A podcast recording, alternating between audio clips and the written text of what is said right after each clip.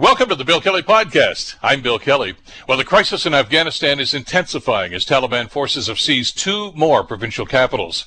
Canadian Special Forces, along with troops from the U.S. and Britain, are now returning to Afghanistan to evacuate embassy staff. Aurel Braun, professor of political science and international relations at the University of Toronto, will join us to discuss this.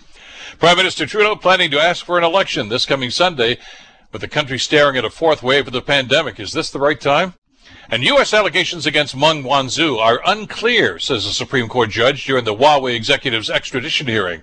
We'll talk about those implications. It's all coming up in the Bill Kelly podcast, and it starts now. Today on the Bill Kelly Show on 900 CHML events are unfolding uh, in, in, not a very good way in Afghanistan these days.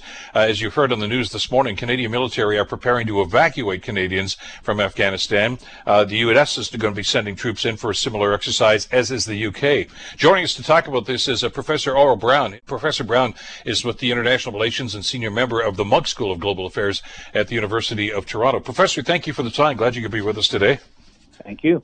Uh, just I, I, I got to ask you, seeing what's happening here, and I, as I saw some of the events unfolding and the descriptions of some of the things that are going on with the, the Canadians still still there and the Americans, it brought back memories of, of Saigon. Uh, it was the U.S. was leaving uh, the Vietnam War way back when, and I think we all have that picture etched in our minds of the helicopters on the roof and people trying to jump in there, uh, and and it looked chaotic, but at the same time very necessary. Are we repeating that sort of exercise here? We can't be sure, but uh, there are disturbing signs that we are moving in that direction. If this had been a natural disaster, uh, then we are no longer at the rescue stage. We're almost uh, uh, at the stage where we are trying to recover bodies. It seems that the West has given up on Afghanistan. You still have statements from Secretary of State Antony Blinken that they are committed to negotiations that they want to have relations with the Afghan government, but there's no evidence on the ground that the Taliban are really interested in negotiations when they're rapidly taking over the entire country. Uh, well, that's the thing I found rather interesting. I saw, uh, um, you know, Blinken's comments as well, uh, and we're told right now that, as you just mentioned, I mean, you know, when, I think when we talked a couple of weeks ago, the, the, you know, at that particular point, the Taliban had not even taken any over any of the provincial capitals. Uh, they apparently are rolling right across the country now at, at lightning speed and getting what they want. There's, there's no, there's no impetus for these guys to even come to a negotiating table, is there? Exactly. What is the incentive for the Taliban at this uh, moment? What is the downside to continuing this kind of military action? And we already see in areas that they have taken over that they are engaging in the same kind of brutality that characterized the Taliban regime before. So this bodes ill for the entire Afghan people. In the case of Canada, we are looking at a relatively small player, but what's occurring speaks to the far larger tragedy of the entire Afghan people who are being abandoned. When United States basically said, "This is the date we're leaving. This is what's going to happen," the signal to the Taliban was, "All you have to do is wait until we're in the last stages, and this is yours for the taking." And that is what they appear to be doing. So all these statements coming from uh, the Biden administration have something sorted about them it, it is not merely ironic, it is something that reflects a callous kind of calculation where the Americans are saying that yes, American lives matter, but Afghan lives do not it's it's a reminder of, of that phrase, and I know we've heard it before because you know we heard it back when the, the Russians tried to invade Afghanistan, uh, even when this uh, this exercise went underway so many years ago as well. Uh, the, the phrase used by the Afghanis oftentimes is, "You may have all the clocks, but we have the time," and this is the Taliban again doing what a lot of people predicted they were going to do: is just wait this out. They're going to leave eventually, and we'll get what we want. And that seems to be happening. That is what's happening. The Taliban, of course, survived and they were aided mightily by Pakistan. The Taliban would not have been able to do this but for Pakistan. And Western governments, for various reasons, have not put the kind of pressure on the Pakistani government that they should have done years ago.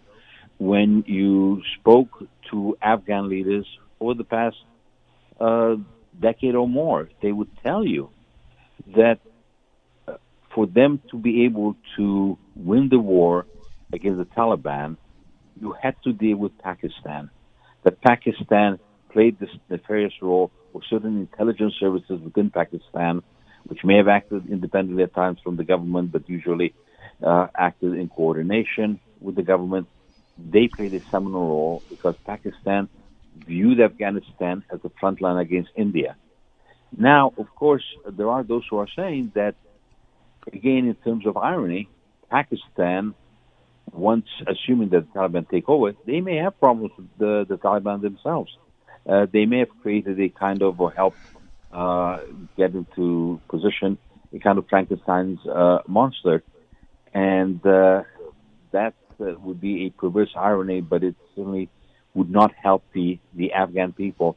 We must not forget that it's not that the Afghan people had no voice. It's not that the Afghan people had no aspirations. It's not that the Afghan people are predisposed to wanting to live in an oppressive regime. They went to the polls time and again to indicate that they wanted to have a representative government. They sent their children to school. They want to have girls educated.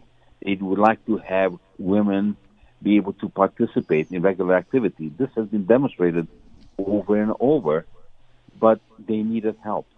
And yes, help was given, and often it was done in a very inefficient way, and uh, uh, there were many, many mistakes made, and certainly various Afghan governments were guilty of rampant corruption. So there's blame to go all around. But this was almost a kind of coincidence of things going the wrong way, of various governments unwilling to take the right steps, the lack of perseverance on the part of the West. But ultimately, it is the Afghan people who pay the highest price. And so now we try to rescue a small number. And what we're debating is can we get a few hundred translators who work for Canada out? The Danes are getting some people out. The Americans are getting some people out. But this is a very tiny percentage of the population. Perhaps these are the most vulnerable elements of that population. And it is right that something should be done to get them out as soon as possible because we can imagine what their fate would be like once the Taliban take over. But what happens to the rest of the population? That's that's the question I think a lot of us are asking these days. I've only got about a minute left here, but I, I, just based on your comments, I was going to ask you this, but I, I, think I already know the answer based on what you just said, though, Professor. Uh, those pro- progressive moves that uh, that the troops have been able to do, as you say, uh, free elections, uh, you know, education, getting women uh, status within society, uh, are, is it all for naught now if the Taliban take over, as they seem to be doing?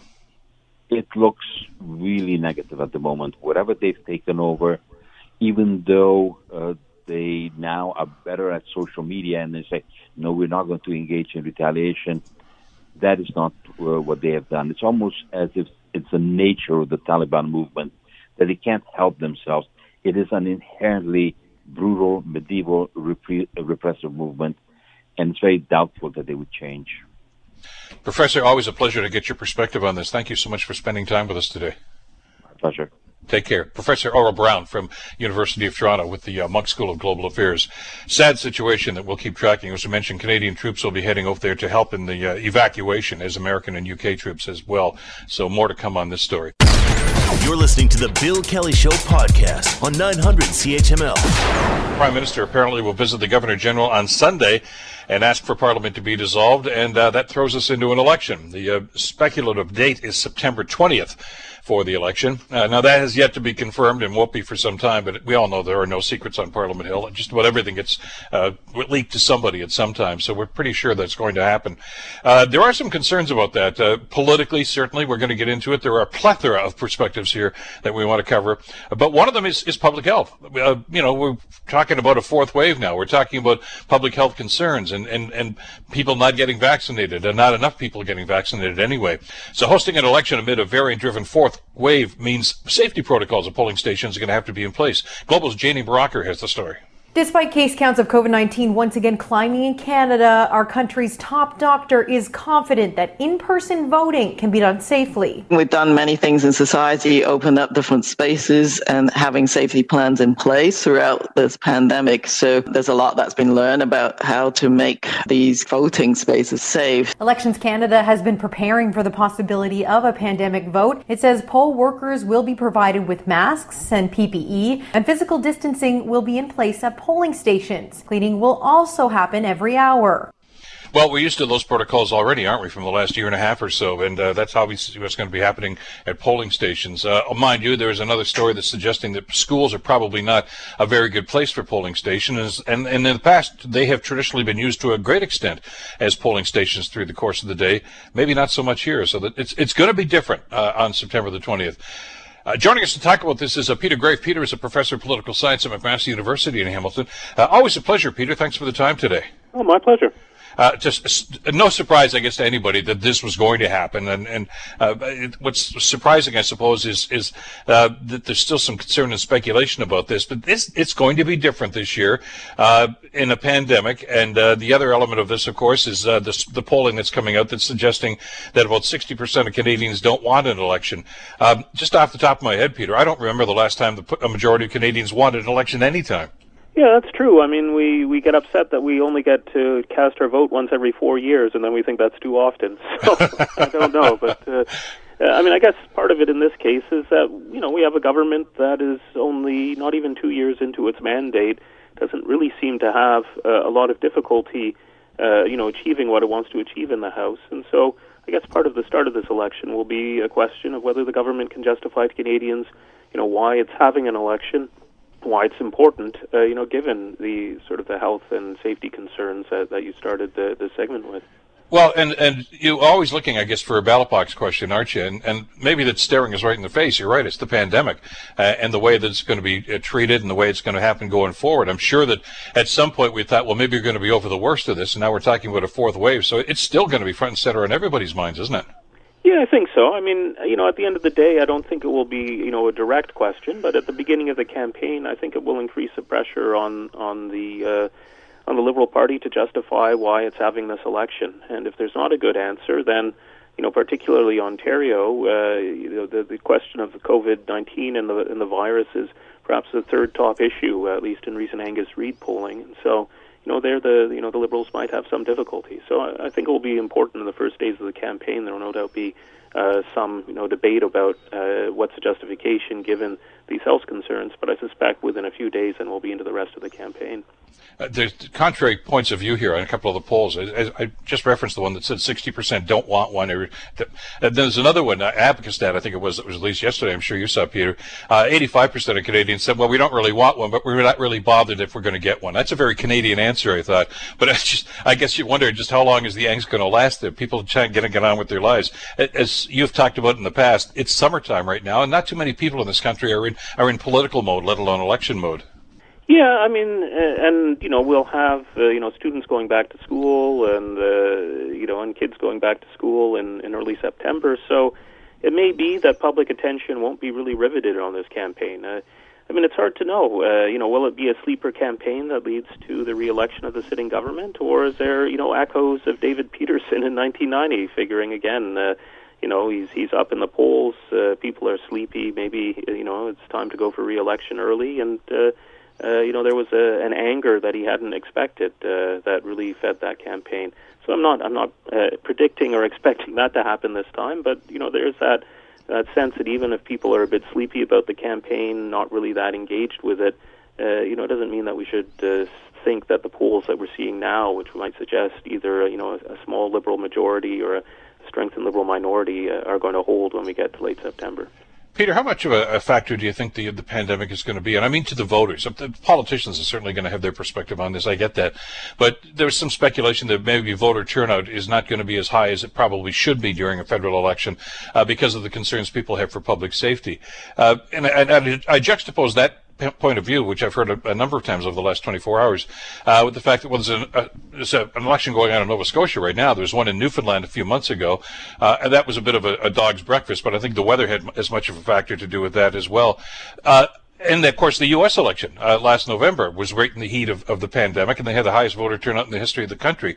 Uh, do people really look at it that way, or are they more driven and more motivated by the, the, the democratic process to say, "I want a voice"?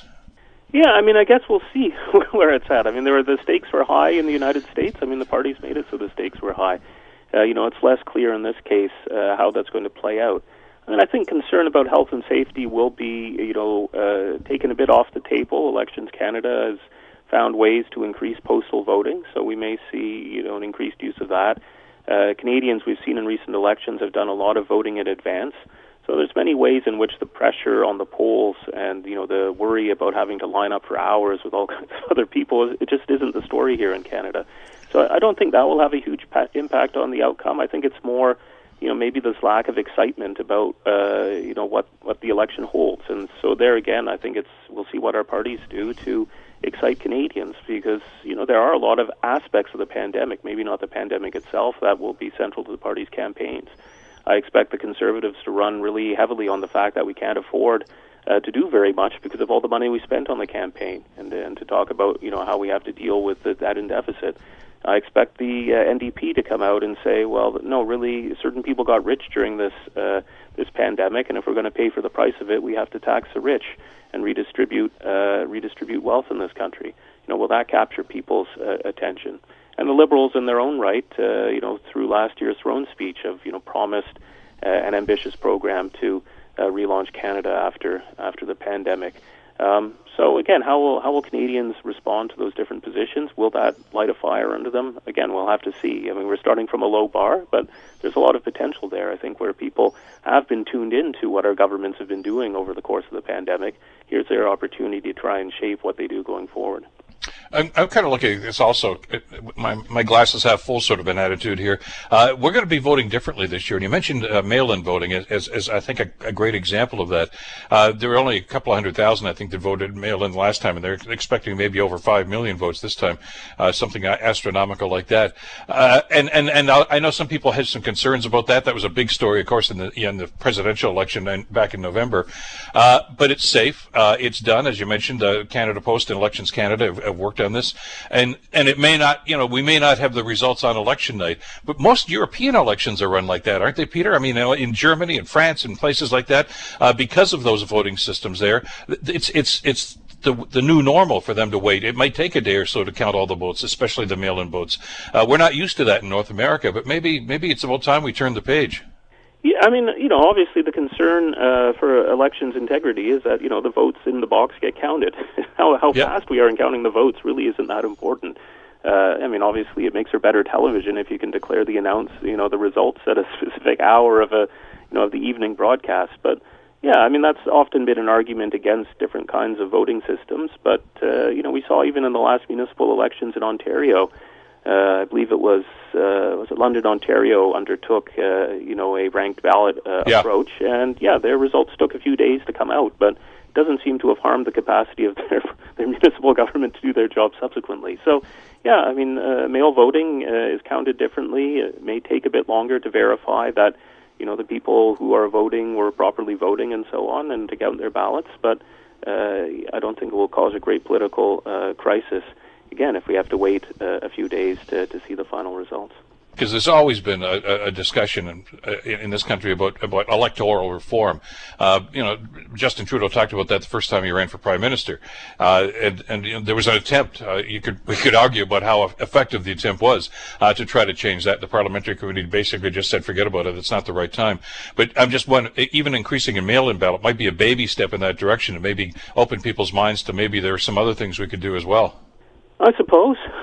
I'm, I'm, not confident. I Hope springs eternal, Peter. uh, uh, are pretty, uh, you know, are pretty set in, in, in their current ways, and there's you know much stronger arguments against a change in the electoral system than having to, to count on the day. But yeah, I mean, I think we shouldn't be so stuck in our ways. I mean, we saw again municipally uh, uh, an unwillingness to experiment with different kinds of, of voting, but.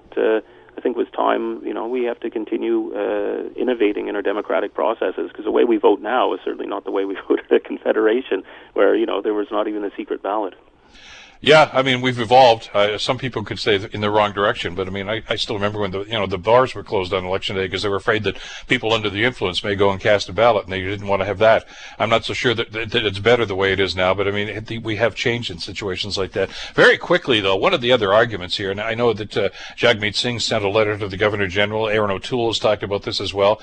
That she they feel that she has the right to say no, I'm not going to dissolve Parliament because you don't have a good reason. Uh, and there's a I guess a really a constitutional debate about that, Peter, as to whether or not she does as the Queen's representative. I don't think it's ever happened. Uh, I mean, there was a lot of speculation. Uh, I think you and I talked about it back when uh, Stephen Harper asked Michaëlle Jean to dissolve Parliament. Uh, that was in light of the, the the three amigos there. You know, Stéphane Dion and Jack Layton and Gilles Duceppe wanted to form a government, and he went and dissolved Parliament is it the duty of the GG to simply go along with what the prime minister wants, or can the, the, she, he or she push back? Well, I mean, I think uh, what the courts have told us is, uh, you know, ultimately that the uh, fixed election law that we have uh, doesn't bind doesn't bind the prime minister and the governor general. So, in other words, it was kind of a bad faith law which said, you know, uh, you know, we wouldn't have prime ministers as calling elections at their whim, but they wrote a law in a way that actually didn't prevent that. And you know, uh, Stephen Harper and now Justin Trudeau and many provincial premiers where similar laws are in place have all done that. So you know, if if the governor general was to refuse that advice, I think it would cause a constitutional crisis. Even if, uh, again, uh, the the ministers in Stephen Harper's government, uh, when they were pushing this bill originally federally, were you know told the Senate that the governor general should do that if, if a prime minister did that. But I think the law, uh, you know, would suggest it wouldn't. I mean, in this case, what would happen if the governor general said no? I, I mean, presumably uh, Justin Trudeau would say, "Well, then I resign," and I, I don't think either Mr. O'Toole or Mr. Singh could command uh, a majority in the House of Commons to, to have form an alternative government. So we would end up with an election anyways, but one built around this constitutional crisis of of whether you know the Governor General should deny the request of the democratically elected uh, government. So uh, you know, that I think is a state of play. We could say that Mr. Singh was, you know, being a bit cheeky and asking for something that he knew was unlikely to be, uh, you know, respond, uh, accepted as a way of signaling the fact that the NDP didn't want this summer election. Um, but I think it, it is worth then going back and saying to our elected representatives who promised us that we'd have this law to, to prevent what's likely to happen this weekend, you know, why did they act in such bad faith and produce a law that wasn't actually binding on the governments? Well, we shall see. Uh, it all starts, I guess it's game on uh, as of Sunday afternoon, and uh, we'll follow it as it goes along. Peter, always great to get your perspective. Thanks so much for the time today. Have a great weekend. And you too. Take care. Professor Peter Graefe, uh, political science professor at McMaster University. You're listening to the Bill Kelly Show podcast on 900 CHML. What is the mindset of the Canadian public as we head to the polls for September 20th? Uh, we, as I say, we'll get that confirmed tomorrow. Uh, joining us now is our good friend Darrell Bricker, CEO of Ipsos Polling, uh, who has his finger on the pulse of Canadians uh, from coast to coast to coast. Uh, Darrell, great to have you back in the program. what is the mood of, of the, are we angry voters? Are we apprehensive voters? What's going on? I think it's the second one, apprehensive. Um, at the moment, uh, it's funny. The last time we asked about do you want a federal election was a, a, a few weeks ago, and mm-hmm. uh, the only people who wanted it were opposition voters. Uh, the gov- people who wanted to support the Liberal Party were the people who were least likely to support an election campaign. Now, maybe that changes if the Prime Minister's got a good message on Sunday as to why we're doing this. But uh, I, in my entire time of doing this, which is probably close to 35 years, have never seen a situation in which people were so tentative about an election. Is it is it COVID or are there other circumstances at play here? Well, there's two factors. One of them is uh, COVID, absolutely, particularly as we're going into this fourth wave and people just being confused about how an election would take place. I mean, they can be reassured by the chief electoral officer, but until they experience it, they won't know whether or not it's fair or not. Uh, and then the second thing is exactly why are we doing this? What's the burning question that's confronting the country that requires us to come out of our homes and go to a place where, you know, maybe even a couple of weeks ago we would never be able to go without a mask or some sort of protection to participate in a process uh, that I don't understand why. So we're in that kind of a situation right now. Now, typically, what we see in election campaigns is this is a bit the big media story for the first you know couple of days. Why are we having this election at all? And trying to get some sense of what the motivation of the government is, particularly you know if they haven't been defeated or the timing of the election isn't required due to the Elections Act, uh, and we get over it really quickly. I don't know if it will be that quick this time. What about the summer factor? We, you and I've talked about that in the past. That a lot of folks are still in cottage mode and realize, I mean, they're a little concerned, obviously, about a fourth wave that's coming up here now. But, but you know, are, are we even ready for this? I mean, psychologically, traditionally, it seems to be that people really don't tune into elections until two weeks before the vote. Yeah, and, and we'll probably see that again. Um, and you know, uh, you know, rumors are, are that it will be called for September the 20th. So we'll be mm-hmm. past Labor Day and into into the school year and all that kind of thing. So I think Canadians can absorb all of that. Um, but um, the the real question is whether or not they're going to participate to the same yeah. level that they have in the past. And the reason is because the last two elections in which the Liberals were able to form the government, once with a pretty comfortable majority in 2015 and once by the skin of their teeth uh, back in 2019, they had the historically highest election turnout that we've had this century. So since the, the this millennium, in, you know, since the year 2000, the highest level. Um, if you go back to Stephen Harper's majority in 2011, he had the lowest at 61. Well, actually, second lowest at 61. So what happens is that lower turnout tends to benefit the uh, the um, the conservatives more than it benefits the liberals. So they need to have people motivated and engaged in this campaign in order to win it. So it's a dangerous game they're playing right now with their own political prospects. It is. Well, it's game on, I guess, as of Sunday anyway. And we'll be watching and seeing just what your polling is going to tell us. Uh, Darrell, always a pleasure. Thanks so much for being with us today. Thanks, Bill. Okay, take care. Darrell Bricker, of course, the CEO of Ipsos Polling. You're listening to the Bill Kelly Show podcast on 900 CHML. Earlier this week, the uh, extradition trial in uh, British Columbia got underway. Well, the Chinese government has weighed in on that, as you might have expected. Uh, China's ambassador to Canada insists that his country's detention of two Canadians is not related to Canada's arrest of uh, Huawei executive Meng Wanzhou. Uh, still, the uh, ambassador, whose name is Cong Peiwu, says that Meng's arrest is the behest of the United States, remains the main obstacle in good relations between the two countries. Our main obstacle in our bilateral relationship is Madame Meng's incident, and we do urge the Canadian side to reflect on the issue and take uh, actions uh, sooner rather than later to correct mistakes and to release Madame Meng, you know, and to ensure her safe return to China, so as to remove the main obstacle between our two countries. So uh, he still maintains that uh, that that wasn't the reason for the arrest of the two Michaels. Yet he seems to be saying this is a condition for their release. Uh, you do the math on that one. But what's happening in the BC court right now is is interesting uh, because of the implications that's going on. Uh, to try to give us some perspective on this, we're so pleased to welcome back to the program Anthony Furgiuele, who is a lecturer at the Faculty of Law at the University of Toronto. Andrew, always a pleasure to have you on the show. I'm glad you got some time for us today. My pleasure, Bill. Happy to be on well, t- let's talk about this. Maybe as a scene setter, if we could, who are the players in the courtroom in BC right now? Uh, so the two parties are Canada and the counsel for Ms. Meng, but Canada has a special role in extradition proceedings. Essentially, it's the federal government on behalf of the country that's asking for the extradition. So it's Canada on behalf of the United States uh, against uh, Ms. Meng and her counsel. So the United States, although they've made the request here, doesn't have any standing in the court. Correct, and and this is just generally how our extradition law works. Uh, uh, the, one of the parties in this has to be the government, and they have to take up uh, the cause for the country that's asking for the individual to be uh, extradited to them. So that's that's standard procedure in, in every extradition case is I just want to get the background on that. Uh, is this because it's a Canadian court? It has to be a, a Canadian representing uh, that that side, or uh, you, would think since the United States made the request that some somebody from their Justice Department would be there. Uh, they may be there as a spectator, but they can't actually take part in the in the proceedings. Correct. It's got to be the government of Canada because uh, it, it's it's extraditions are the result of agreements between two countries, and as part mm-hmm. of those agreements, uh, Canada agrees to uh, extradite somebody or seek the extradition of somebody through their court system on behalf of another country.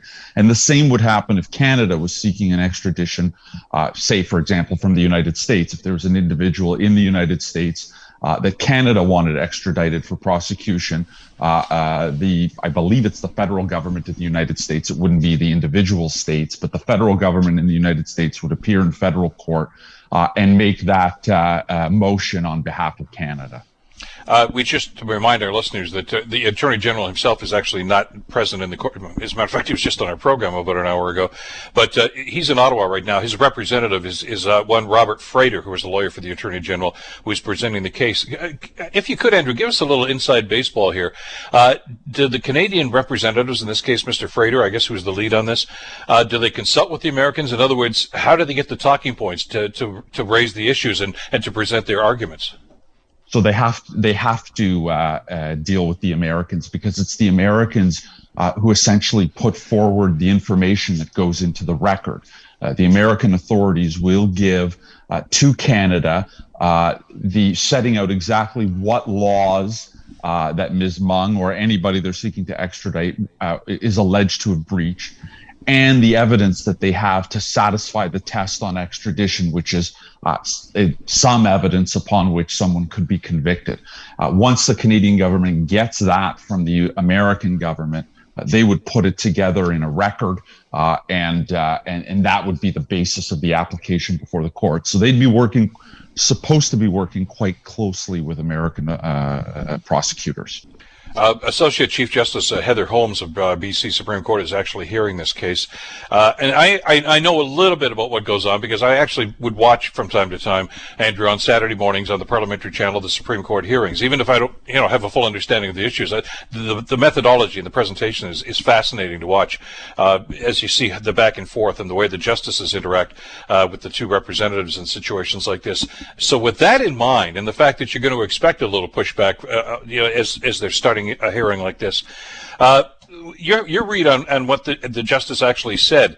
Uh, I'll paraphrase it. She said uh, she had a, a, great deal of trouble trying to understand exactly what the charges are and whether or not they're even valid. This is like on the first or second day of the hearing, uh, suggesting that she didn't think the U.S. had explained the essence of the crime that they are alleging that Meng had committed. Yeah, and it's it's an interesting and fascinating dialogue from an extradition perspective because usually this is the sort of part uh, that nobody's going to argue about. So, for example, if someone's alleged to have committed murder, uh, you know very well what that crime is. You understand what that crime is. You move on to whether there's enough evidence to extradite the person. Here, the government uh, on behalf of the United States seems to be having trouble with that initial part of the test, which is can you clearly enumerate what the crime is? Um, and would it be analogous to a crime here?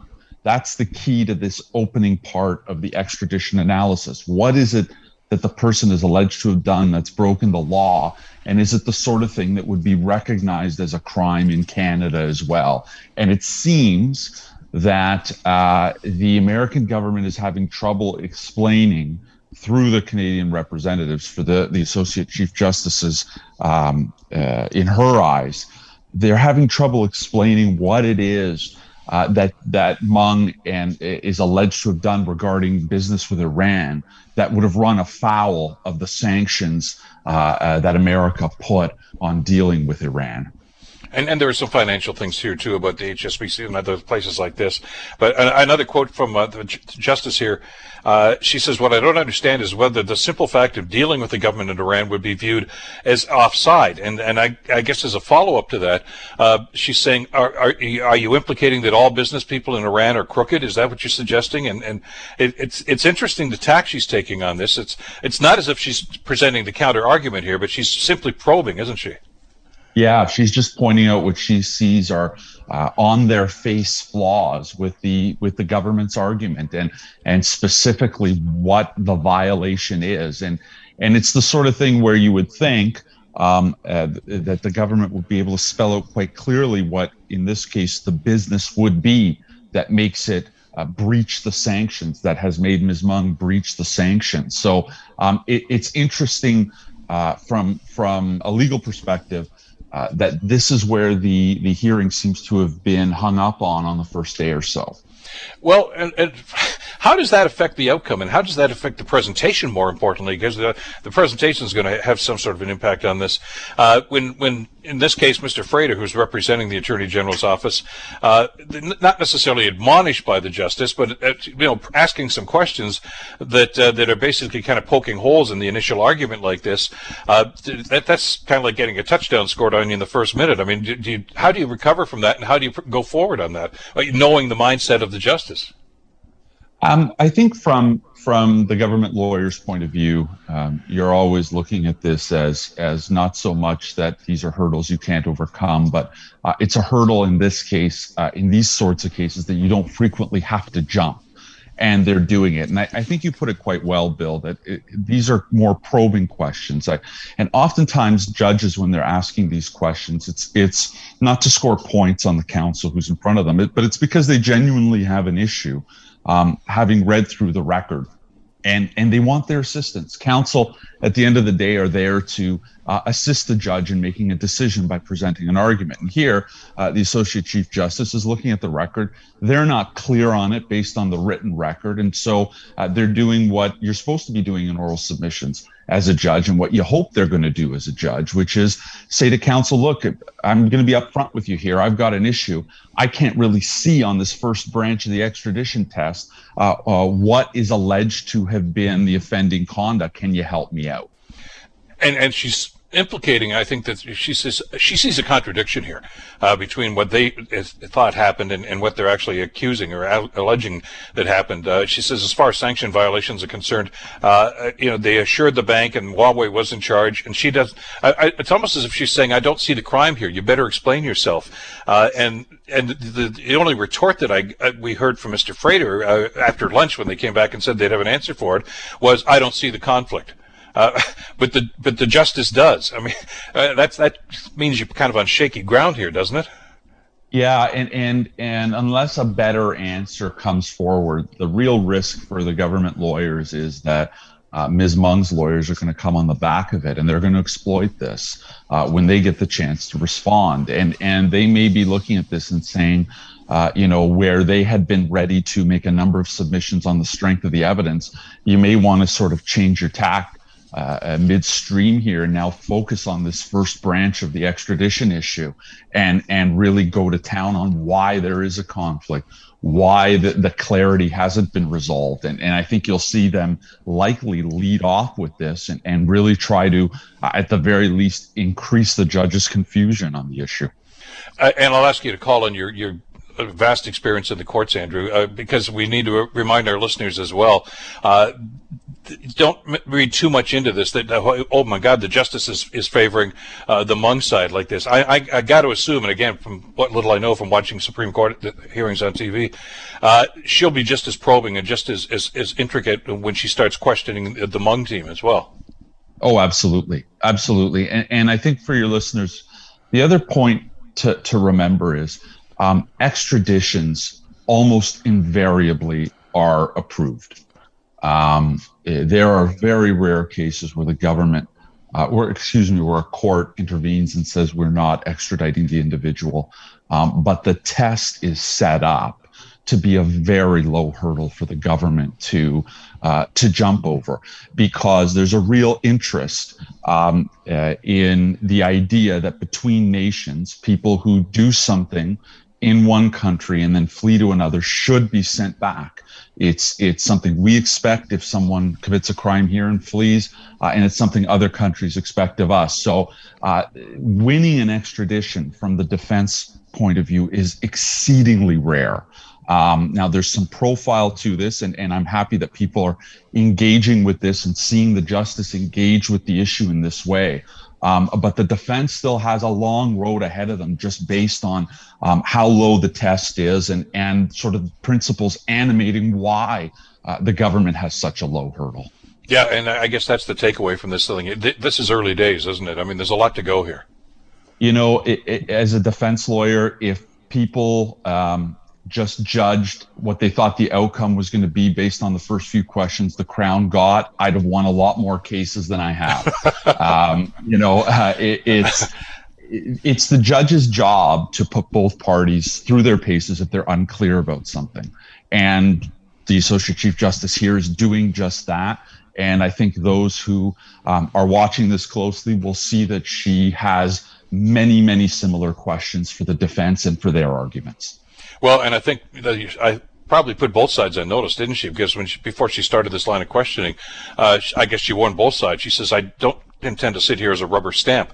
Uh, so I, what's what's good for this side is probably good for this side too. I, I would think, and the, the Meng defense are probably watching this, and as much as they may kind of like the fact that the questioning is going the way it is, uh, they better sharpen their their act too to make sure because she, she's coming after them too to shoot holes in that if there are any. Yeah, and and you know it's just uh, judges are as varied as as as people are. Uh, some judges are very stoic on the bench; they don't ask many questions um, or they sit through cases where they have a very good uh, grasp based on the written materials and you don't get much uh, back and forth with them. Some judges, however, are very, very questioning, um, and and your submissions, as planned as they are, will often uh, detour because the judge's questionings questioning is leading you uh, to where they have issues with the argument. So uh, in this case, the justices, um, I, I, would say, quite um, quite engaging with questions, and and that's not surprising given, quite frankly, the the complexity of this case. Um, and the attention that's being paid on it. And and I think this is one of those cases where um, it's rare that extradition cases get this sort of scrutiny. Um, and I think it's a good thing that the Associate Chief Justice is um, uh, is being very careful here, uh, is probing the arguments and and uh, probing counsel and uh, it, it's it's good to see from a, a sort of a, a, justice perspective for people watching. When the process is over here, uh, and, and both sides have made their presentations, closing arguments, et cetera, et cetera, what happens? Does the justice render the decision immediately, or uh, is is the case in so many other trials that we've seen? And I know this is not a trial; it's it's a hearing. Uh, you know, they take some time to go over all the records of what was said and not said. Is is there going to be a, a period of time there where we're not going to know exactly what the decision is? Almost invariably. Almost a okay. like I, w- I would bet a significant amount of money that there would be a, a, a somewhat lengthy delay after the argument is done for the justice to uh, uh, reserve on her decision and then uh, release a decision at some time. We will, we likely will not be getting a decision in this case in weeks and weeks. Um, and then, if depending on which way it goes, the saga isn't over because there are rights of appeal from the extradition decision. Um, and I would bet either way um, that there's likely to be an appeals process here. Exactly. Andrew, uh, complicated and, as you say, a very, very important hearing going on with huge implications. So glad you had some time today to talk to us about it. Always happy to come on. Good talking to you, Bill. Take care. Have a great weekend. Andrew Furgiuele, who is a lecturer at the Faculty of Law at the University of Toronto, a criminal lawyer, defense lawyer, who's uh, got a lot of experience in the courtroom. And great to get that perspective and some clarity there. The Bill Kelly Show, weekdays from 9 to noon on 900 CHML. The Bill Kelly Podcast is available on Apple Podcast, Google Podcast, or wherever you get your podcasts from. You can also listen to The Bill Kelly Show weekdays from 9 till noon on 900 CHML. I'm Bill Kelly. Thanks again for listening. And don't forget to subscribe to the podcast. It's free, so you never miss an episode. And make sure that you rate and review.